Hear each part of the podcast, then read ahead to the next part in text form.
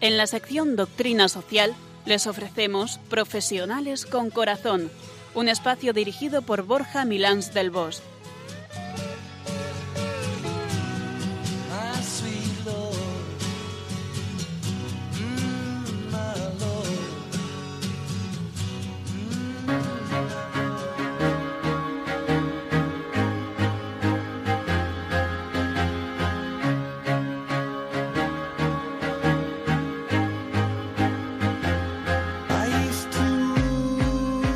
Buenas tardes, nos de Dios, en esta tarde de agosto.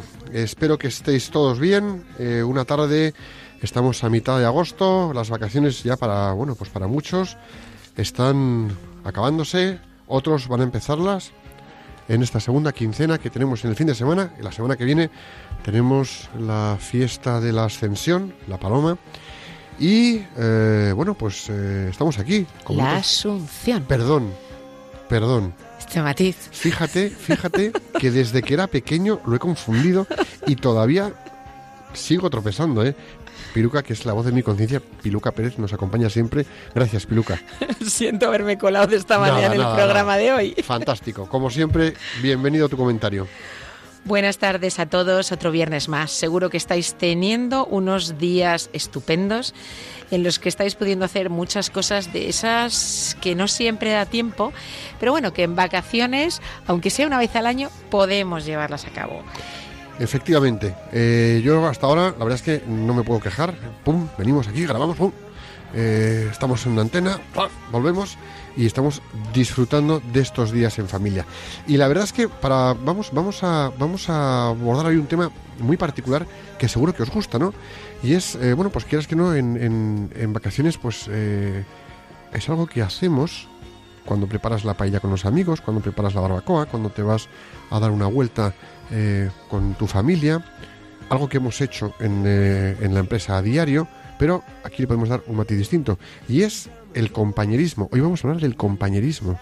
Piluca, ¿qué es esto del compañerismo?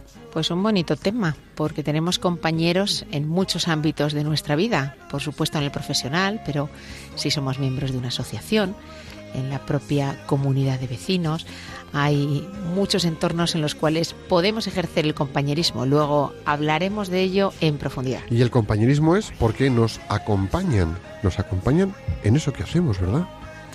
Bueno, pues el compañerismo.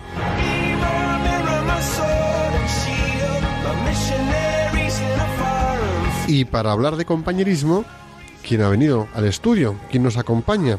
Bueno, pues hoy nos acompaña Alfonso Ranninger, a quien en unos minutos presentaremos y entrevistaremos, que nos eh, comentará cómo ejerce él o trata de ejercer eso del compañerismo. Alfonso, bienvenido. Hola, buenas. Muchas gracias por, por invitarme.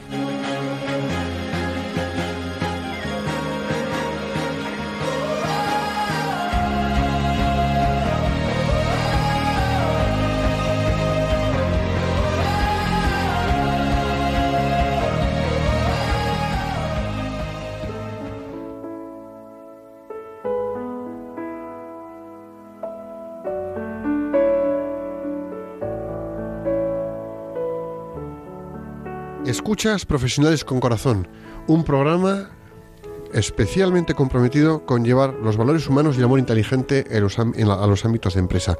Puedes escucharnos en www.radiomaria.es en cualquier rincón del mundo. Incluso hay una app que te la puedes bajar para el móvil, Android o para sistema iOS. Bueno, eh, Piluquita, es el momento de la reflexión, es un momento en el que nos tienes que poner a pensar. Y la verdad es que, a ver con qué nos sorprendes hoy, qué frase nos has traído. Pues mira, hoy traemos una frase de Tenzing Norgay, que fue explorador, montañero y guía sherpa nepalí, que junto a su compañero Edmund Hillary consiguió por primera vez alcanzar la cima del Everest y regresar vivo de ella, porque no era solamente cuestión de alcanzarla, sino también de regresar, en el año 1953. Y él nos dijo esto. Al escalar una gran montaña, nadie deja a un compañero para alcanzar la cima solo. Y vamos a repetirla porque es muy bonita. Al escalar una gran montaña, Nadie deja a un compañero para alcanzar la cima solo.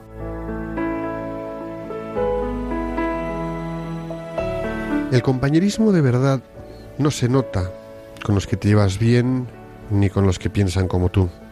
El compañerismo auténtico y verdadero, desde mi perspectiva, es aquel que desplegamos cuando estamos en adversidad y nos cuidamos con cuidado unos a otros para atravesar una dificultad de la mejor manera posible, conservándonos unos a otros lo mejor posible. ¿Pretender alcanzar metas en solitario, en el ámbito profesional? Es lo habitual, pero es harto imposible. La única forma de lograrlo es ofreciendo de nosotros lo mejor hacia nuestros compañeros. Sí, sí, digo lo mejor hacia nuestros compañeros, con generosidad sensata y capacidad de crear una buena relación incluso con aquellos que no se llevan tan bien con nosotros o que no nos llevamos tan bien con ellos. El compañerismo, de verdad, no es superfluo, es estable, es sólido, es auténtico, sin dobleces. El compañerismo sólido ofrece la mejor disposición de nosotros mismos hacia todos los que nos acompañan en el día a día. El compañerismo es muy serio, pues es nuestro modo de acompañar a los que nos rodean y debemos tomárnoslo muy en serio, porque también nos gusta sentirnos bien acompañados. Queramos o no reconocerlo, nos necesitamos. Nos necesitamos porque solos somos más débiles, física, psíquica y emocionalmente. O mejor, porque juntos somos más fuertes, física, psíquica y emocionalmente. Nos necesitamos porque somos diferentes y en consecuencia nos complementamos. Incluso aunque en un momento dado alguien pudiera parecerme una carga, seguro tiene algo que aportarme en este viaje.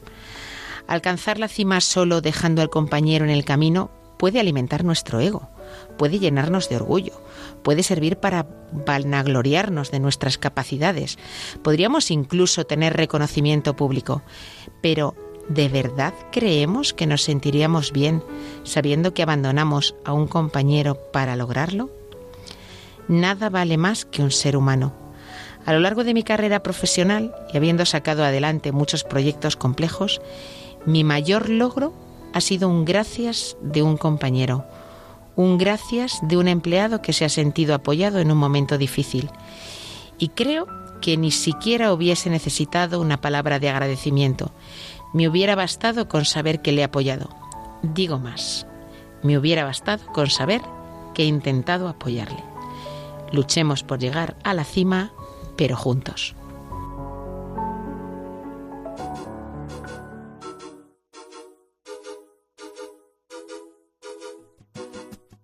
Pues estamos en directo con Radio María en el programa Profesionales con Corazón. Estamos escuchando un programa de compañerismo. Y hoy, hoy, hoy, hoy, Piluca, no te voy a dejar que me introduzcas. ¿No voy a poderte pedir la etimología de la palabra compañerismo? Adivina por qué. ¿Por qué?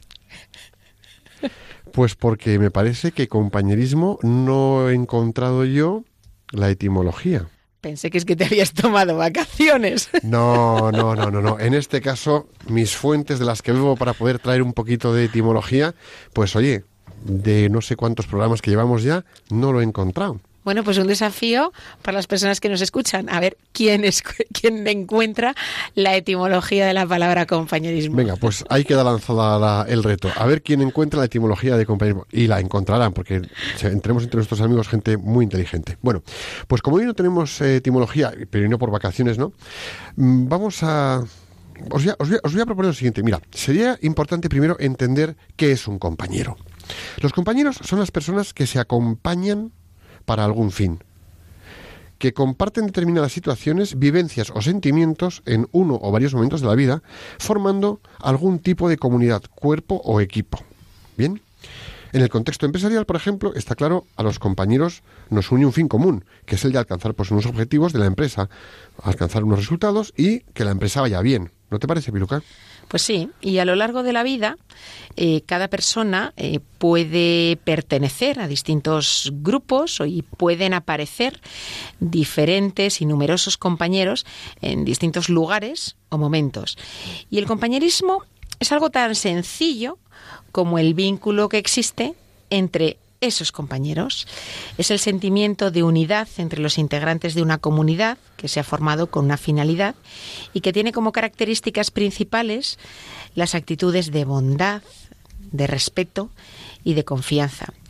Indistintamente del tipo de grupo de que hablemos, puede ser un grupo de alumnos de un colegio, compañeros de clase, un equipo deportivo, una comunidad de vecinos, una asociación, una empresa, Fíjate, ¿eh?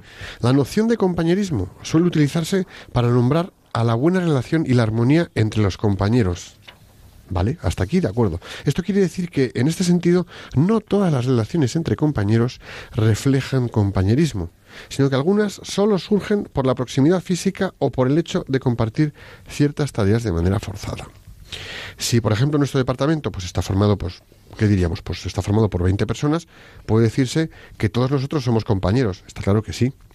Sin embargo, el compañerismo estará dado por actitudes solidarias entre nosotros, como cuando pues echamos un cable a aquel que se le acumula del trabajo, pues para que pueda ponerse al día, o cuando tratamos de comprender a un compañero y buscamos su bien o le estamos apoyando en unas circunstancias difíciles que está atravesando, ¿no?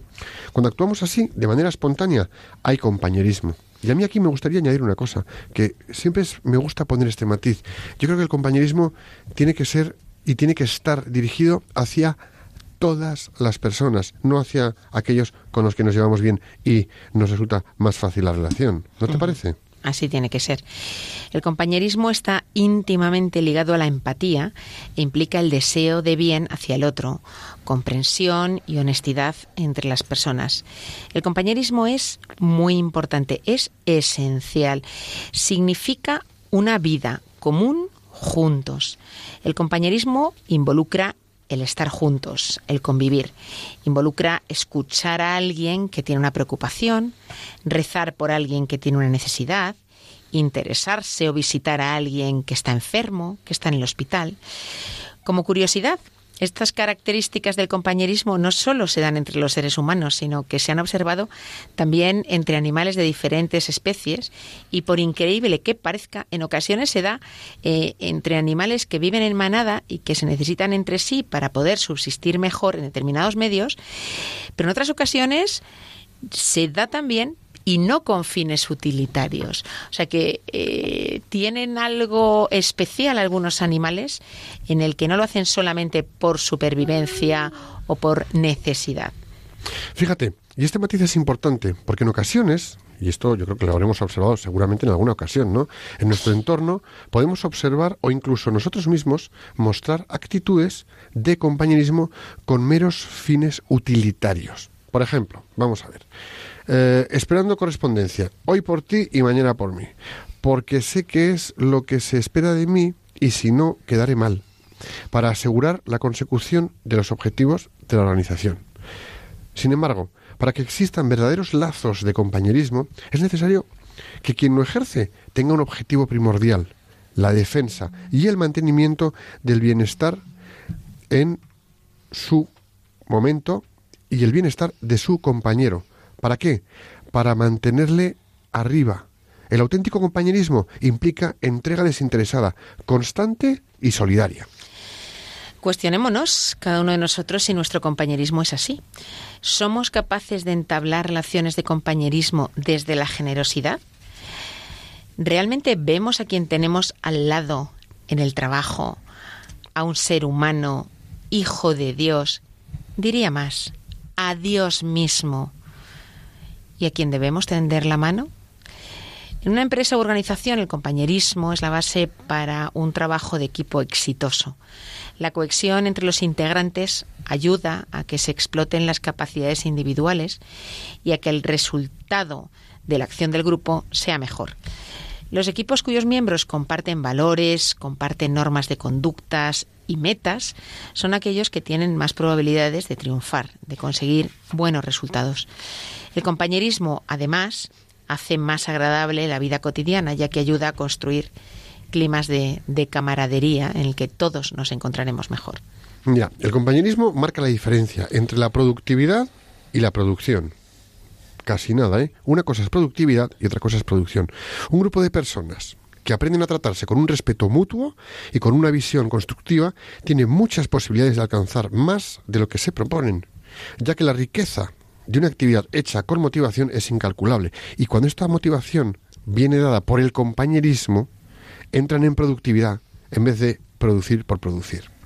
Por otro lado, cuando la unión es forzada y no existe un buen ambiente de trabajo, el día a día se vuelve monótono, tedioso, cuesta arriba, desgastante, ¿no? Y el esfuerzo pierde sentido poco a poco y eso afecta seriamente a la solidez del equipo y los resultados y, por supuesto, a los niveles de motivación, que se vienen abajo enseguida.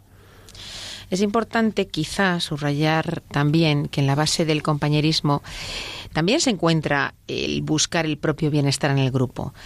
Tampoco se debe de permitir que las necesidades de los demás opaquen las propias, sino que el mejor camino es aquel que propicia que todos, incluido yo mismo, crezcan en la mayor medida posible a cada paso. Amistad y compañerismo. Bueno, si comparamos amistad y compañerismo, son conceptos que tienen ciertas similitudes, pero también diferencias, y hay que saber distinguirlos. La amistad, en términos generales, no se caracteriza por la cantidad, sino por la calidad. Y podríamos decir que todo amigo es un compañero, pero que no todo compañero es un amigo. Es verdad que alguien que empieza siendo un simple conocido o un compañero puede llegar a considerarse digno de amistad, pero no siempre es así. La amistad es elegida y siempre es recíproca. Busca, fíjate, busca en un primer lugar compartir el tiempo, aunque quizá no se tenga para ese día el mejor de los planes. Por ejemplo, esa es la amistad, ¿no? Con los amigos de verdad lo pasas bien en cualquier parte. La amistad exige una gran intimidad de mente y corazón, así como una gran confianza mutua. Más detalles.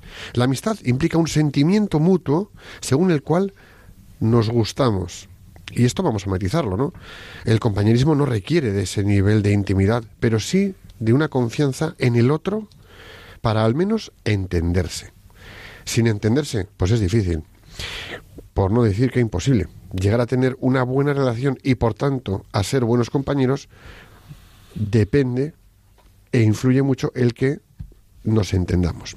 La confianza es necesaria tanto en la amistad como en el compañerismo e implica poder confiar en que el otro mantendrá sus compromisos o no dejará al otro en la estacada, porque algunas veces tengamos que reconocer que hemos dejado a los de al lado en la estacada y a veces nos han dejado a nosotros en la estacada. Quiere decir que cada uno de ellos hará lo mejor por el otro. Fijaros, ¿eh? cada uno de ellos hará lo mejor por el otro, con independencia de lo que sientan el uno por el otro. Es decir, yo puedo en un momento determinado no tener una especial predilección por alguien del equipo, compañero con el que esté trabajando, pero desde luego ¿Qué voy a buscar? Voy a buscar lo mejor para él. ¿Por qué? Porque forma parte del equipo, porque es mi compañero, porque estoy codo con codo con él y porque estamos en el mismo barco. Y eso es puro principio de supervivencia profesional. Hay que decir que en el trabajo pueden darse relaciones de absoluta confianza sin que exista un sentimiento de amistad de por medio. Puedes generar esa confianza sin haber sentido nunca el deseo de compartir una cena personal con alguien o irte a tomar una copa con ese compañero. La amistad verdadera dura para siempre sin embargo, el compañero puede ser circunstancial. Te acompaña durante un periodo de la vida, pero no por ello no es importante. No por ello hay que dejar de cuidarle. En las relaciones laborales, la amistad es una elección, mientras que la confianza debería ser una obligación. O al menos deberíamos perseguirla a toda costa, porque es la que propiciará un buen clima de camaradería. Muchas personas establecen una clara separación entre su vida personal y su trabajo, no compartiendo nada personal con sus compañeros de trabajo.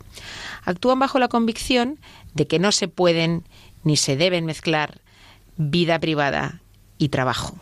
Pero eso, eso es muy difícil, ¿no? Y desde mi perspectiva, que hay quien me lo puede argumentar de manera distinta, eso enfría muchísimo la relación de trabajo con nuestros compañeros. ¿no? Vamos a ver, pero la realidad es que cada uno de nosotros somos una persona única, estemos trabajando o estemos en nuestra casa y por mucho que queramos, no podemos disociarnos a no ser que sea, bueno, pues a costa de encerrarnos en nosotros mismos de una forma antinatural. Es decir, la única forma de disociarnos, de separarnos de los demás, es aislándonos 100%. Bueno, pues eso es antinatural. No podemos funcionar en uno y otro ámbito como si se tratara de comportamientos estancos. Si hoy no he dormido por un problema con mi hijo, por ejemplo, pues mañana en el trabajo, además es que me lo van a notar y no podré evitarlo. Bueno, pues el compañerismo viene que se interesen por ti.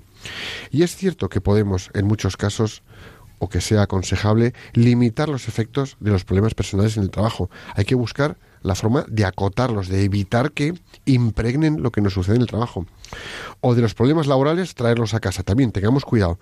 Pero es cierto también que podemos utilizar el trabajo para evadirnos de problemas personales.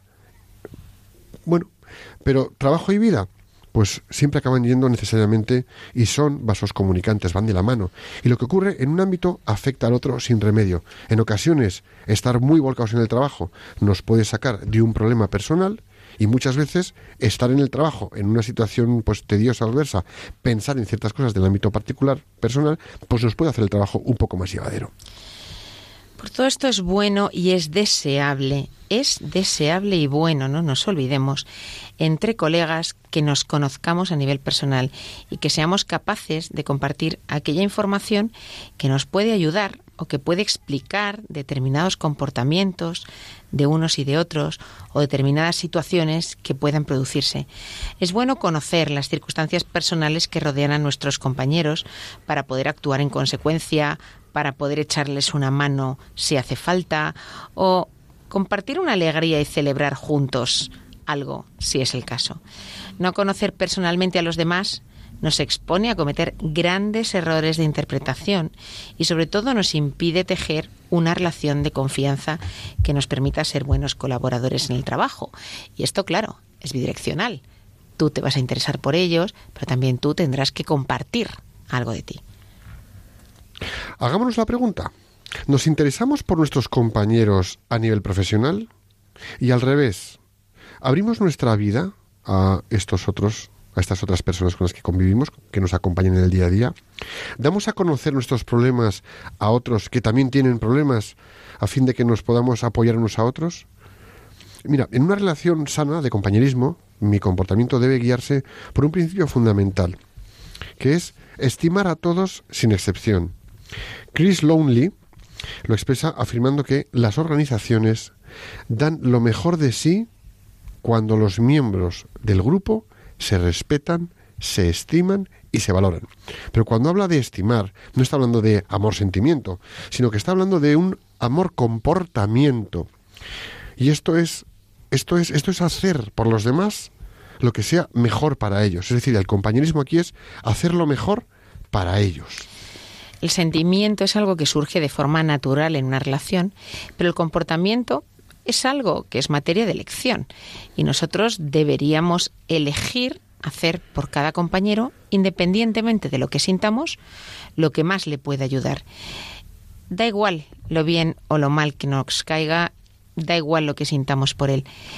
Sin embargo, la realidad es que demasiado a menudo no nos guiamos por este principio, sino que actuamos guiados por la amistad asignamos proyectos, tenemos detalles o favorecemos con mayor o menor conciencia de ellos, de ello a quienes nos caen mejor. Esta forma de actuar, Piluca, no ayuda a crecer a los que no son nuestros amigos, sino más bien todo lo contrario. Hace que se estanquen por falta de oportunidades y por poca atención por nuestra parte. Es decir, vamos a ver. Mira, mira, si por ejemplo tenemos la potestad de decidir sobre un proyecto, deberíamos hacer participar a aquellos a quienes más les conviene para su desarrollo profesional y no a aquellos con los que nos lo pasaremos mejor trabajando o nos resulta más fácil trabajar. ¿Por qué? Pues porque si lo hacemos así, esto marcará la pauta de hasta qué nivel estamos dispuestos a crear cercanía con aquellos con quien no nos une la amistad. ¿Cuántas veces en la oficina, en el trabajo, en el día a día, contamos con los que nos llevamos bien, con los que te relacionas más fácilmente y dejamos al margen a los demás? Y por compañerismo, a lo mejor hay alguien que sabe hacerlo mejor que ese otro con el que te llevas bien. Vamos a ver, se trata de actuar sin favoritismos de amistad, porque además cuando lo hacemos así, cuando actuamos sin favoritismos de amistad, nos va a hacer ser más dignos de la confianza entre los colegas y además mm, nos va a propiciar nuevas relaciones, ya que es más fácil traducir nuestras acciones en sentimientos que traducir nuestros sentimientos en acciones. Es cierto que entre aquellos con quienes compartimos amistad, habrá quienes en un momento dado puedan vivir con desconcierto una decisión que beneficie a un compañero que no a un amigo, en lugar de a ellos, que son nuestros amigos. Nuestro comportamiento profesional se guía por la confianza, debe guiarse por la confianza y no por la amistad. Y finalmente, dejadme compartir con vosotros una, cita del Eclesiastés en el Antiguo Testamento sobre los compañeros. Si caen, uno levanta a su compañero, pero pobre del que está solo y se cae sin tener nadie que lo levante. Dicen, y aquí el refranero popular, que quien tiene un amigo tiene un tesoro, y la verdad es que un buen compañero también lo es.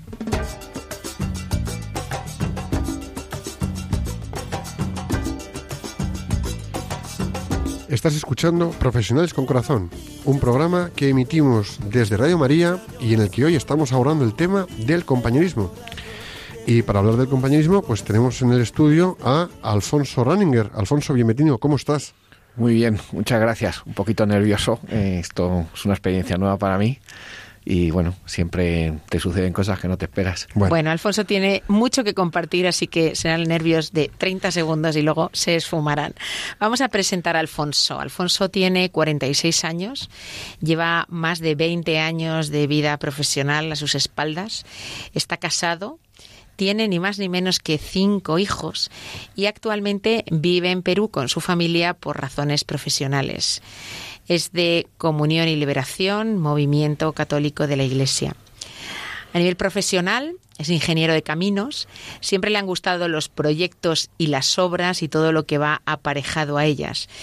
Comenzó su andadura profesional trabajando en proyectos del AVE en España como jefe de obra durante seis años. Después pasó a ser director de construcción en una empresa eh, de proyectos de diferente tipología eh, posteriormente pasó al área internacional y durante seis años viajaba por el mundo entero siguiendo proyectos de grandes infraestructuras. Y ahora desde hace tres años es director de construcción del proyecto de la línea 2 del Metro de Lima en, en Perú. Casi nada. Ahí estás. Ahí hay trabajo, ¿eh? La verdad que sí. Las obras tienen mucho trabajo. Y además un trabajo que requiere de compañerismo. Entonces, la pregunta es la de si hacemos siempre una pregunta y a partir de la pregunta sale la tertulia debate. Para ti, ¿qué es el compañerismo, Alfonso? Bueno, la verdad que la introducción que habéis hecho ha sido muy bonita y, habéis eh, tocado un montón de, aspectos de, lo que es eh, ser compañero. Em, para mí el compañerismo em, pues es sobre todo eh, saber que tienes a alguien al lado y a su vez estar tú al lado de alguien. Entonces, tiene que darse un punto de confianza por una parte, y luego, si contamos algunos ejemplos, esto se, expresa mejor de lo que yo puedo decir como idea, ¿no? Y, y, bueno, para mí el compañerismo tiene una cosa especial, digámoslo así, y es que no necesariamente tiene que tener reciprocidad. Es decir, eh, como muy bien habéis dicho, en la amistad hay una reciprocidad, eh, hay algo en el que yo me encuentro con otro, caminando en la vida, ¿no? Y, caminando juntos en la misma dirección, pues nace esta amistad, ¿no? Para, para caminar juntos, ¿no? Y luego pues tiene todas las formas, ¿no? De que alguien en que confiar, alguien en el que comparte tus, tus gustos o no. Eh, pero bueno, algo que uno siente pues muy cerca del corazón.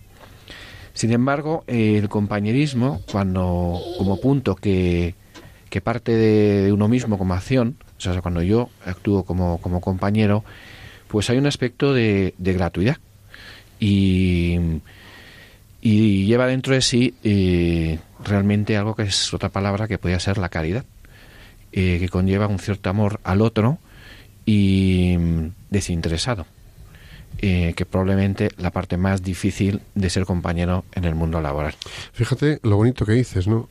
Qué interesante. Es decir, hay una parte de gratuidad, es decir, lo doy gratuitamente, lo doy porque sí, además con un sentido de caridad, que eso es casi nada. Es decir, yo para ser compañero lo que doy lo doy de mí y lo doy gratuitamente, porque lo doy porque quiero, no hace falta la reciprocidad, lo doy gratuitamente, me sale darlo y ahí lo pongo para vosotros o para ti, y lo hago por caridad, es decir, lo hago porque no puedo menos que hacer esto, que no es poco, ¿eh? Sí, bueno, ahí hay un punto que, que es otra palabra que para mí dentro del compañerismo es fundamental, es la libertad, ¿no? O sea, es un acto libre eh, para que el compañerismo sea auténtico. O sea, porque es verdad que dentro del trabajo hay el trabajo en equipo, pero el compañerismo tiene un factor más que el trabajo en equipo. El trabajo en equipo es absolutamente necesario.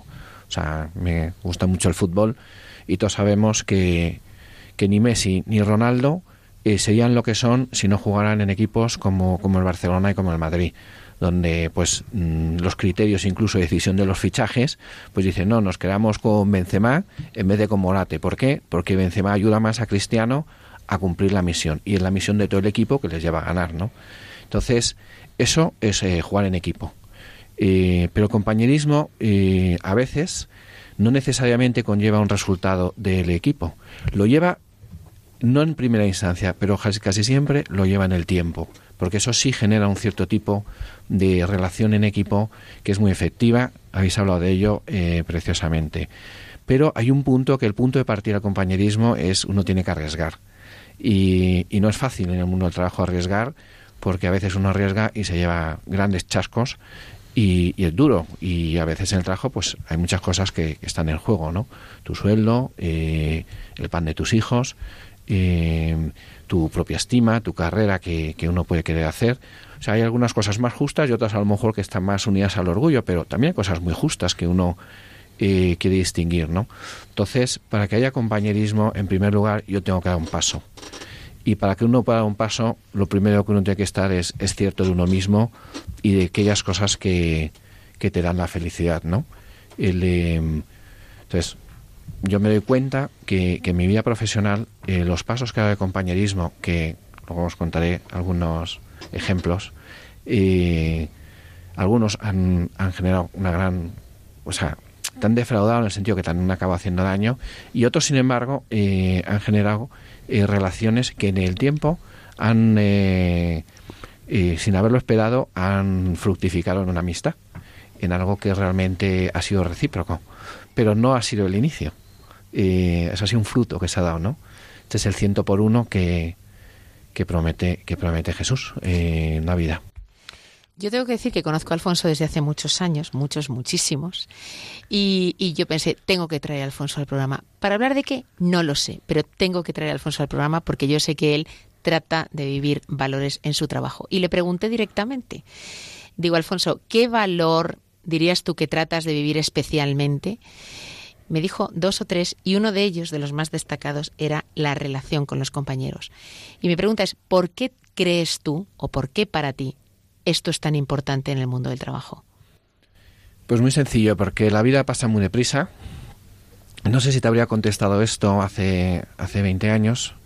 Digamos, igual ahí tendría otros, otros intereses, ¿no?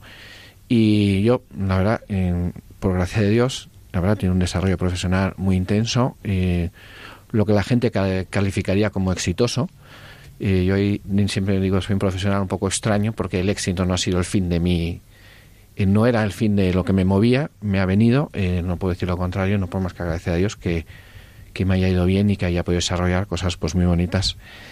Pero me vienen las preguntas ¿no? en, este tiempo donde, donde todo es utilitarismo, donde siempre es como utilizas al otro para, para obtener tu, tu fin, tu medio, aunque sea justo, ¿no? Y siempre la pregunta, ¿cuál es la diferencia entre la, entre la motivación y la manipulación? Que tiene que ver cómo tú utilizas al otro, y si lo motivas también para su propio bien o solo lo motivas para que el otro esté bien para que yo tenga un resultado que quiero, ¿no? Es una línea siempre muy sutil, ¿no? Y, y yo, pues, a través de las diferentes experiencias profesionales que he tenido, y algunas buenas, algunas muy duras eh, también, y empecé a preguntar qué hacía yo en el trabajo, o sea, cuál es la finalidad, ¿no? O sea, ¿para, ¿para qué vivo yo? ¿Cuál es el sentido también de mi vida? Y sobre todo en el trabajo donde paso, pues la verdad que la mayoría de mi tiempo y a la que dedico la, mayoría de mis energías, eh, intelecto, físicas eh, a las que em, de alguna manera implico a mi mujer y a mi familia, ¿no? Y, y realmente em, esta pregunta, este punto no es solo el fruto de un, de un razonamiento, el razonamiento venía a posteriori, ¿no? Yo me daba cuenta eh, a lo largo de estos años eh, qué cosas me dan más satisfacción en el trabajo y qué no. Qué cosas, es decir, yo ir aprendiendo, como dice San Pablo, probarlo todo y quedaos con lo que vale, ¿no? Quedaos con lo bueno. Eh, para lo cual, y aquí voy a hacer ahora un, pequeño inciso, que me gustaba mucho el título de, de, este programa, ¿no? Lo de profesionales con corazón. le voy a dar un matiz al corazón, el que es el, matiz bíblico, ¿no? Cuando la Biblia habla de corazón, pues está hablando de, del deseo de justicia, del deseo de belleza, del deseo de verdad que, que impulsa al hombre, ¿no? Y, yo me descubría con esto en el trabajo, ¿no? Yo quería que, mi trabajo fuera justo, que, fuera bello y que estuviera lleno de sentido, ¿no?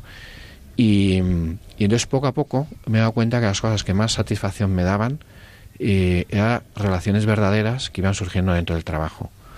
Y, además me dado cuenta que, que de alguna manera, eh, como, como el camino que Dios me daba para cumplir mi vida y, y el deseo que yo tenía de, dar testimonio de él, ¿no? De, que él sea conocido, que es la cosa que más, que más quiero, ¿no? Eh, que Jesús, eh, que es un amor que aprendió en mi familia, eh, luego en el, en el movimiento de comunicación, y que la cosa que más quiero pueda ser conocida, ¿no?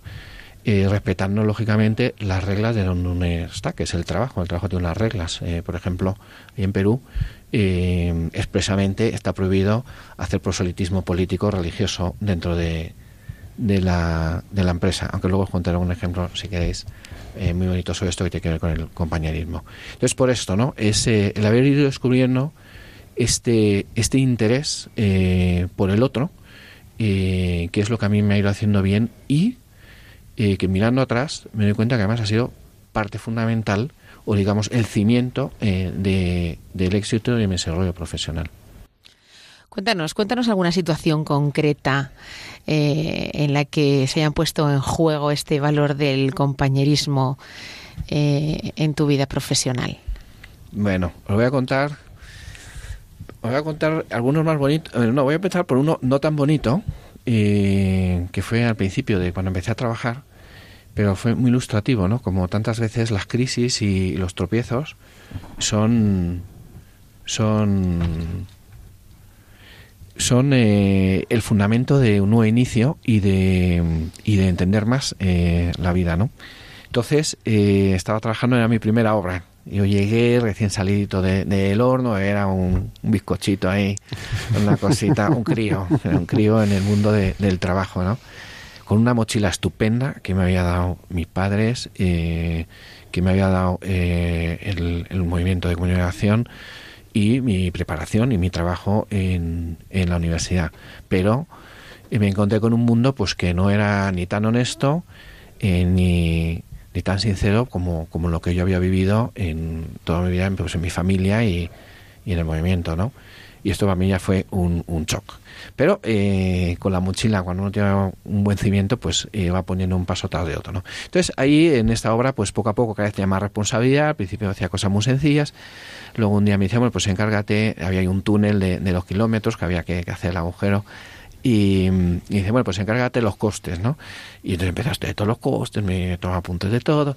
Y luego me dijeron, bueno, eh, te vas a encargar de, de, la producción, es decir, de planificar, ejecutar, de hacer todo lo que eso. Y entonces de la noche a mañana tenía 70 personas a mi cargo. Y, y entonces, pues bueno, pues nada, y ahí me puse, pero, vamos, de la mañana a la noche, y nunca mejor dicho, eh, trabajábamos eh, sin parar, ¿no? Y, y bueno, y en un momento dado en, la ejecución se da un, error, ¿no? una equivocación en unas cotas y, se construye algo que, vamos, una tubería que tenía que desaguar, que iba en la dirección contraria, entonces claro, entraba el agua y no salía. Em, y eh, pues yo ahí estaba un poco agobiado, digo, ostras, a ver a quién se lo cuento esto, cómo lo hago.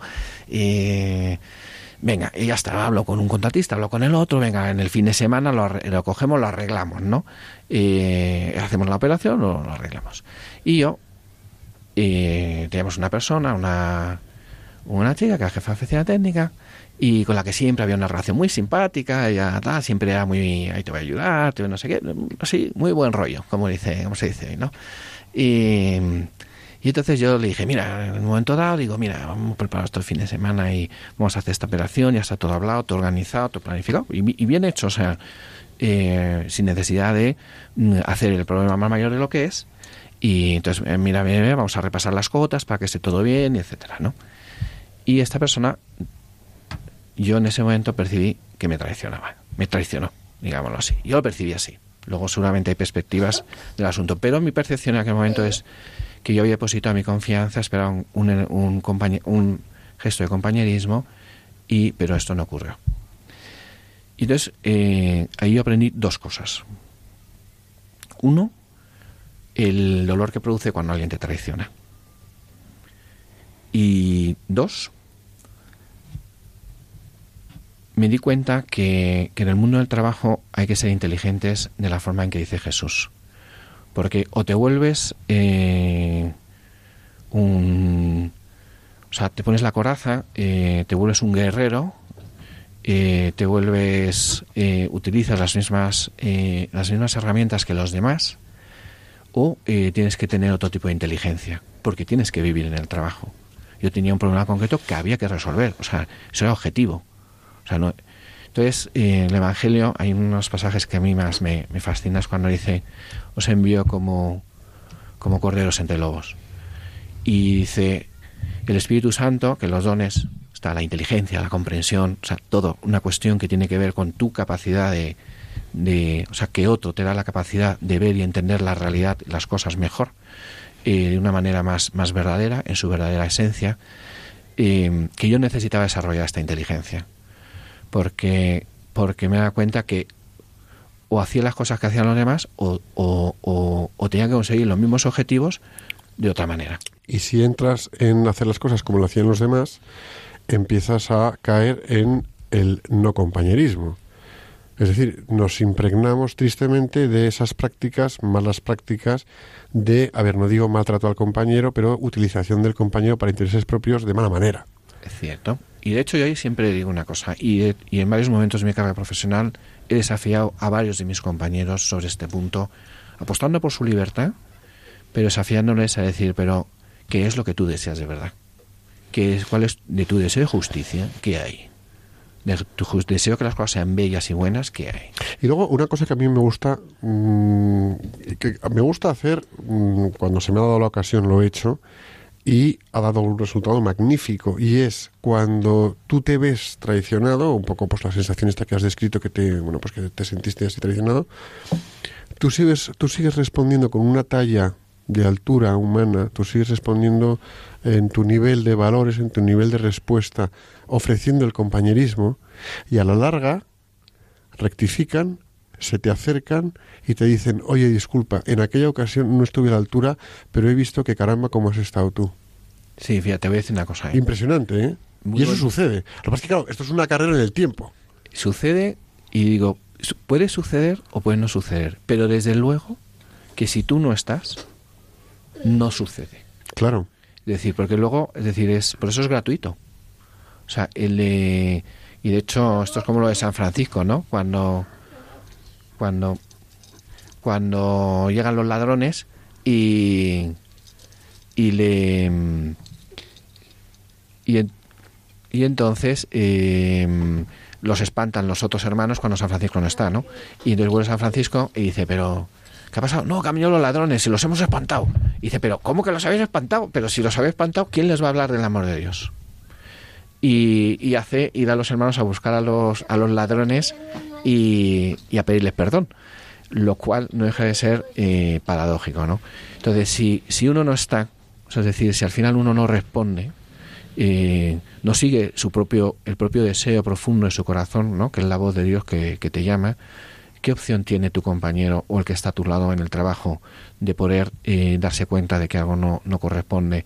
Incluso llegar a poder pedir perdón, que es una acción realmente humana extraordinaria, ¿no? que requiere toda la libertad y todo el corazón. ¿no?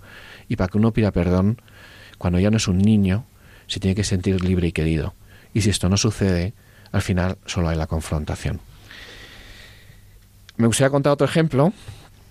Sí, Ahora uno positivo, ¿no? Sí, uno muy, muy bonito. Eh, en un momento dado, eh, yo me, cambio de trabajo, eh, ya en un momento pues ya más, más maduro de, de, mi desarrollo profesional, con un cierto riesgo, ¿no? Para un proyecto muy bonito, pero tenía un riesgo.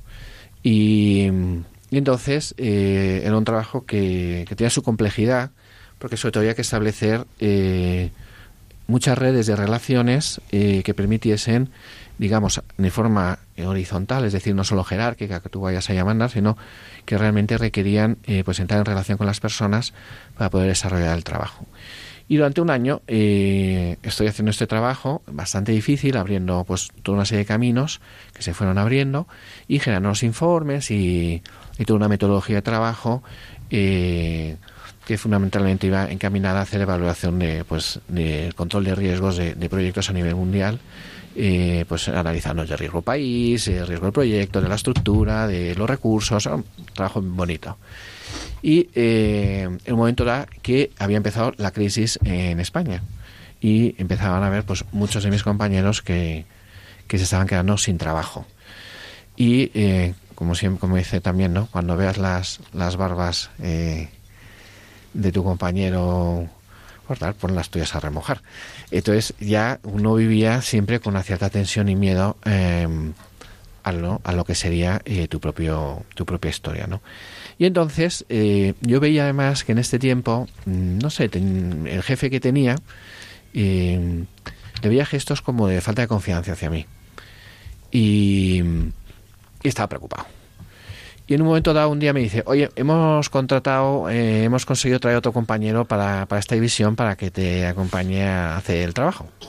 Así que, venga, pues introdúcele y, y luego pues eh, os vais a haciendo el trabajo. Pero en mí, eh, cada día iba creciendo la sospecha. Digo, no, este le han traído porque en el fondo lo que quieren es que yo le traslade todo lo que he hecho y, y luego me van a, luego me van a echar. O sea, y realmente eh, me encontré en un punto que no sabía qué hacer. Tenía que confiar en este que llevaba, o sea, qué es lo que tenía que hacer, ¿no? Y de verdad que, que no es tan inmediato. O sea, porque, oye, está en juego el pan de tus hijos, em, fundamentalmente en un momento de crisis, el, el, decir, bueno, yo siempre las personas que no tienen trabajo, a mí me conmueven mucho y, y me doy cuenta que es una circunstancia realmente dura, ¿no? Mm, entonces, bueno, pues pasé ahí una época eh, difícil, ¿no? Y que no sabía qué hacer. Y en un momento dado, o sea, mirando atrás, eh, mi propia carrera profesional, las cosas que a mí me habían hecho estar realmente más contento, ¿no? Y ya voy a decir otra cosa. Eh, y hablando con mi mujer sobre esto, como ya alguna vez me ha dicho, dice Alfonso, y si nos tenemos que ir a vivir bajo un puente, nos vamos a vivir bajo un puente, pero yo necesito que tú seas un hombre. Y que son estos momentos donde, además uno se puede enamorar a su mujer hasta el tuétano, ¿no? Porque lo que uno quiere es tener un compañero eh, en la vida que, que esté a tu lado en todo, ¿no? Y entonces un momento yo decidí que arriesgaba. Dice, mira, lo cogí, organicé el viaje, le llevé, le puse en contacto con todas las personas que yo había conocido, todos los canales que había abierto, le, le di toda la información, todo. O sea, realmente, eh, como si yo pensaba para mí, como si yo me fuese, él tiene que ser capaz de hacer el trabajo y tiene que tener la herencia de todo el trabajo que he estado haciendo durante un año, ¿no? Este, con este criterio, ¿no? Y, y entonces eh, sería una segunda deriva que un momento dado él, en todo este primer impulso, pues prepara un primer informe y, y lo quería manejar de una determinada manera y eran decisiones por su parte que, que eran equivocadas y que realmente le podían llevar a una situación de una situación en la que quedara en, entredicho el trabajo que le estaba haciendo, ¿no? Y me volvió otra vez, me encontré delante de la misma pregunta por segunda vez. Dice, bueno, yo ya he hecho lo que tenía que hacer. El otro también puede asumir su responsabilidad, ¿no? Si es más tonto que yo. y y en un momento dado, y yo me decía, pero además, ¿quién soy yo para decir nada a nadie? O sea, había muchas razones para... Pero en un momento dado, en, estando con él, acabando las cosas, de pronto él me preguntó. y una situación de pronto diferente, ¿no? El, Yo siempre digo que el misterio va cociendo a fuego lento y, y el listo y sabe, claro, el más listo de todos, y, o sea, Dios sabe muy bien lo que hace. Sí. Y, y entonces eh, me encontré teniendo que decir nuevamente, ¿no? Y entonces decidí muy discretamente, para que no se sintiera eh, que yo estaba, eh, estaba, haciendo injerencia en su parte de trabajo, no sé qué, yo le, le, dije mis indicaciones y mis razones dentro de la pregunta que le había hecho. Y ocurrieron varias cosas a continuación. La primera, y me impresionó mucho, es que él escuchó. Él escuchó. Y se fió. Y, y corrigió. Y al final preparamos juntos un informe. La segunda que ocurrió es que mi jefe, cuando vio el informe que habíamos preparado, eh, que será conjunto, por primera vez en un año me dijo, oye, qué buen trabajo. Y entonces todo el miedo de la falta de confianza que yo tenía, de pronto eh, cambió. Em, y eh, bueno, luego han ido pasando los años. Con esta persona ha sido mi compañero de trabajo durante cinco años. Hemos viajado juntos por el mundo entero. Y, se han dado muchos gestos de, de auténtico compañerismo entre nosotros. Es decir, en ese sentido, creo que es lo que has contado es una historia para sacarle mucho jugo y muchas conclusiones, ¿no? Pero una de las cosas que yo veo en el compañerismo es seguir dándote con sensatez, con inteligencia, para seguir haciendo bien tu trabajo, porque evidentemente no conocemos las intenciones del otro, pero al seguir dándonos con sensatez y con inteligencia, estamos desplegando a la vez un eh, ingrediente de relación que va a generar que sea buena esa relación. Y si en algún momento determinado pues nos encontramos con una mala jugada o con una mala práctica, pues bueno, lo que no vamos a hacer es ponernos en entredicho a nosotros mismos. Y en ese sentido yo creo que ahí, Alfonso, lo que has demostrado en esta historia que nos has contado de situaciones que se están dando en la vida real, es que eh, con tus miedos has estado dando más de ti, recolocándote internamente, buscando qué más puedo hacer para hacer bien mi trabajo en beneficio de los que estabais, que en este caso es este compañero y tú. Y, yo, reforzaría. Y eso requiere una valentía brutal. Arriesgando mucho. Arriesgando y siendo valiente. Arriesgando mucho, porque estaba ayudando, en el ejemplo que nos ha puesto, claro. a un compañero que podía en cualquier momento quitarle el puesto a él. Es que aquí, aquí tela, ¿eh? Eso sí que es compañerismo. Sí, pero de verdad yo voy a subrayar la cosa que para mí en este, este punto, y hoy volviendo a contarla me caía en la cuenta, es que uno puede arriesgar cuando ya está seguro. ¿Y de qué uno puede estar seguro en la vida? Esto es el punto fundamental. Ahí. Entonces, el, eh, cuando, cuando, cuando, cuando a lo largo de tu vida, una y otra vez, eh, Jesucristo eh, se hace presente te vuelve a llamar. En cada circunstancia te busca. En circunstancias concretas, en muchas cosas que os he contado, ahí están. Y tú te vas dando cuenta que su amor es fiel. Y en un cierto momento, o sea, y siguiendo tu propio corazón, porque ahí hay un, por eso digo lo de la inteligencia por un lado y por otro lado el corazón. El corazón en el sentido de, las, de la necesidad que uno tiene de justicia, de verdad y de belleza.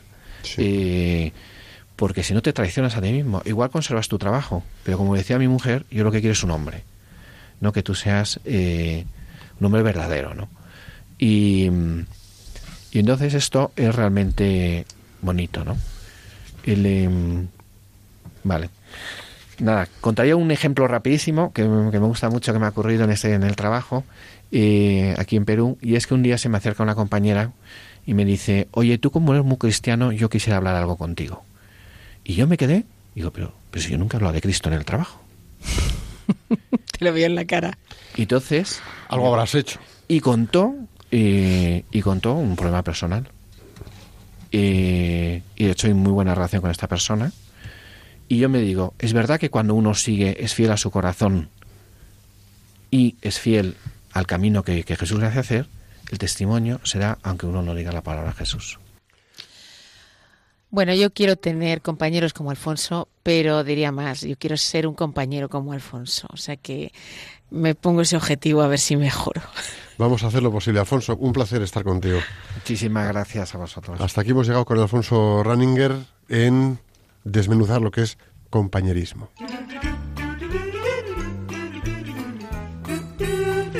Bueno, pues estamos en Profesionales con Corazón, vamos a entrar en el plan de acción de compañerismo, os vamos a dar 12, os vamos a dar 12 instrucciones rápidas, muy sencillas, muy de titular, y en estas 12 instrucciones os vamos a contar cómo podemos llegar a ser mejores compañeros. Pero aunque os digamos nada más el titular, sacarle el jugo de debajo. A ver, Piluca, cuéntanos tú, la primera.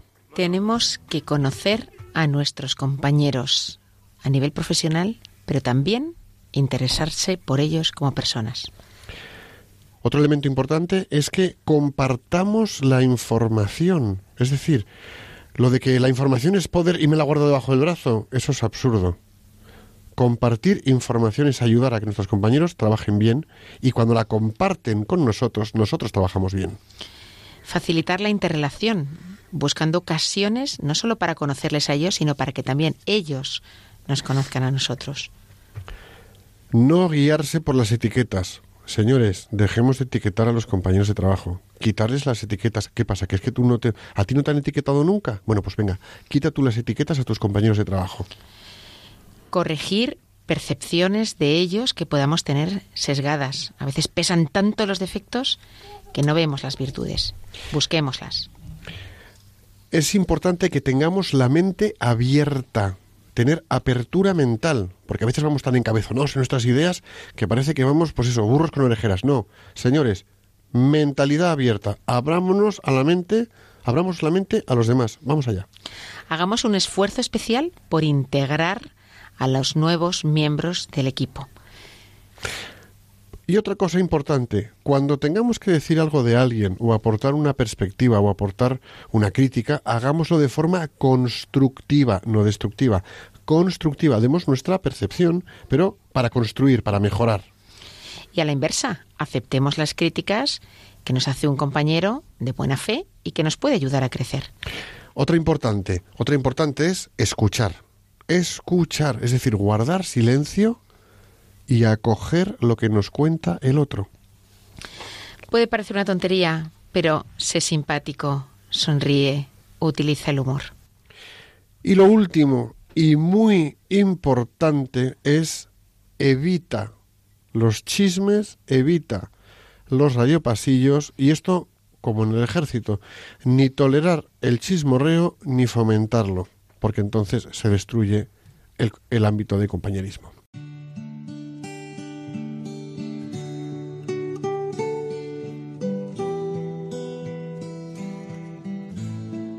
Estamos en la oración del plan de acción. Vamos a hacer la oración del plan de acción. Señor, te pedimos que todas las personas que nos están escuchando sean capaces de desarrollar un buen compañerismo en el trabajo para afrontar el momento actual, desarrollar plenamente las capacidades que de ti han recibido y así contribuir al bien de las personas que pongas en su camino profesional y familiar. Jesús, en, ti confiamos.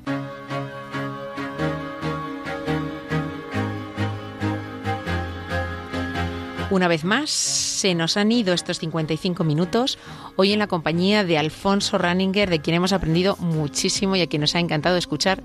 Muchísimas gracias, Alfonso, por acompañarnos. A vosotros, de verdad, ha sido un placer. Alfonso, ha sido un puntazo tenerte. Eh, además que estábamos, yo estaba escuchándote así clavado, con lo cual a esos me, me has encantado.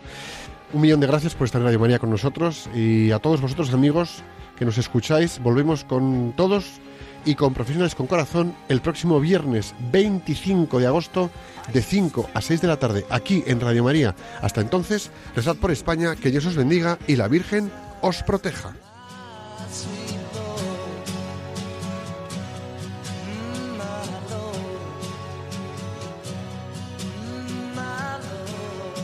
Han escuchado Profesionales con Corazón, un espacio dirigido por Borja Milans del Bosque.